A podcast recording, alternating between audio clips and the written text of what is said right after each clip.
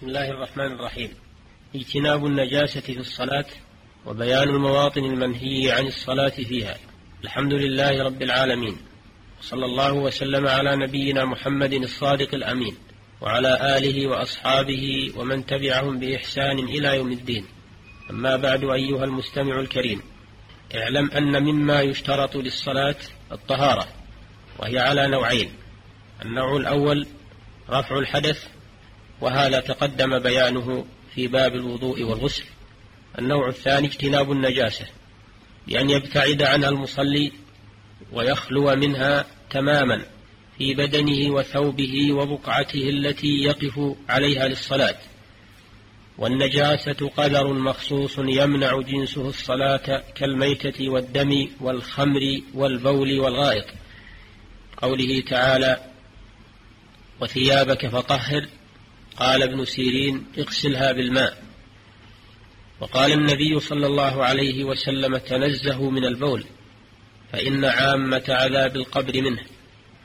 وأمر صلى الله عليه وسلم المرأة أن تغسل ثوبها إذا أصابه دم الحيض وتصلي فيه وأمر بدلك النعلين ثم الصلاة فيهما. وأمر بصب الماء على البول الذي حصل في المسجد. وغير ذلك من الأدلة الدالة على اجتناب النجاسة في الصلاة. فلا تصح الصلاة مع وجود النجاسة في بدن المصلي أو في ثوبه أو في البقعة التي يصلي عليها. وكذلك إذا كان حاملا لشيء فيه نجاسة.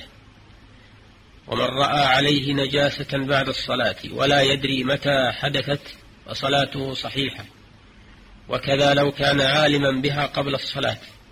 لكن نسي أن يزيلها وصلى فصلاته صحيحة أيضا على القول الراجح.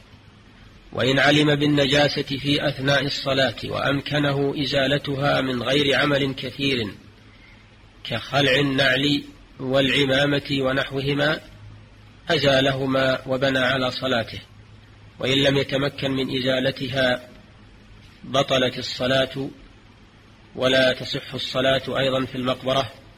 غير صلاة الجنازة لقوله صلى الله عليه وسلم الأرض كلها مسجد إلا المقبرة والحمام رواه الخمسة إلا النسائي وصححه الترمذي. وقال صلى الله عليه وسلم لا تصلوا إلى القبور ولا تجلسوا إليها. لا تصلوا إلى القبور ولا تجلسوا عليها رواه الجماعة إلا البخاري. وقال عليه الصلاة والسلام فلا تتخذوا القبور مساجد وليس العلة في النهي عن الصلاة في المقابر أو عندها خشية النجاسة وإنما هي خشية تعظيمها واتخاذها أوثانا تعبد من دون الله فالعلة سد الذريعة عن عبادة المقبورين وتستثنى صلاة الجنازة فيجوز فعلها في المقبرة لفعل النبي صلى الله عليه وسلم وذلك يخصص النهي. وكل ما أدخل في اسم المقبرة مما حول القبور لا يصلى فيه لأن النهي يشمل المقبرة وفناءها الذي حولها. قال شيخ الإسلام ابن تيمية المسجد المبني على القبر لا يصلى فيه فرض ولا نفل فإن كان المسجد قبل القبر غير إما بتسوية القبر أو نبشه إن كان جديدا وإن كان القبر قبل المسجد فإما أن يزال المسجد وإما أن تزال صورة القبر ولا تصح الصلاة في المسجد الذي قبلته إلى قبر لحديث لا تصلوا إلى القبور. ومع الأسف الشديد فإن في كثير من الأمصار اليوم مساجد مقامة على القبور وتصلي فيها جماعات من المسلمين دون تنبه لهذه الأحاديث التي تنهى عن الصلاة في المساجد المبنية على القبور فواجب المسلمين أن يتنبهوا لذلك وأن يرجعوا إلى دينهم الصحيح وعقيدتهم السليمة وأن يزيلوا هذه المشاهد وهذه المساجد المبنية على القبور. ولا تصح الصلاة في الحشوش وهي المراحيض المعدة لقضاء الحاجة. فيمنع من أداء الصلاة في داخل الحش لكونه معدا للنجاسة ولأن الشارع منع من ذكر الله فيه فالصلاة أولى بالمنع ولأن الحشوش تحضرها الشياطين ولا تصح الصلاة في الحمام وهو المحل المعد للاغتسال لأنه محل معد لكشف العورات وهو محل ومأوى للشياطين والمنع يشمل كل ما يغلق عليه باب الحمام. ولا تجوز الصلاة فيه. ولا تصح الصلاة أيضا في أعطان الإبل وهي المواطن التي تقيم فيها وتأوي إليها. قال الشيخ تقي الدين ابن تيمية رحمه الله نهي عن الصلاة في أعطانها لأنها مأوى الشياطين.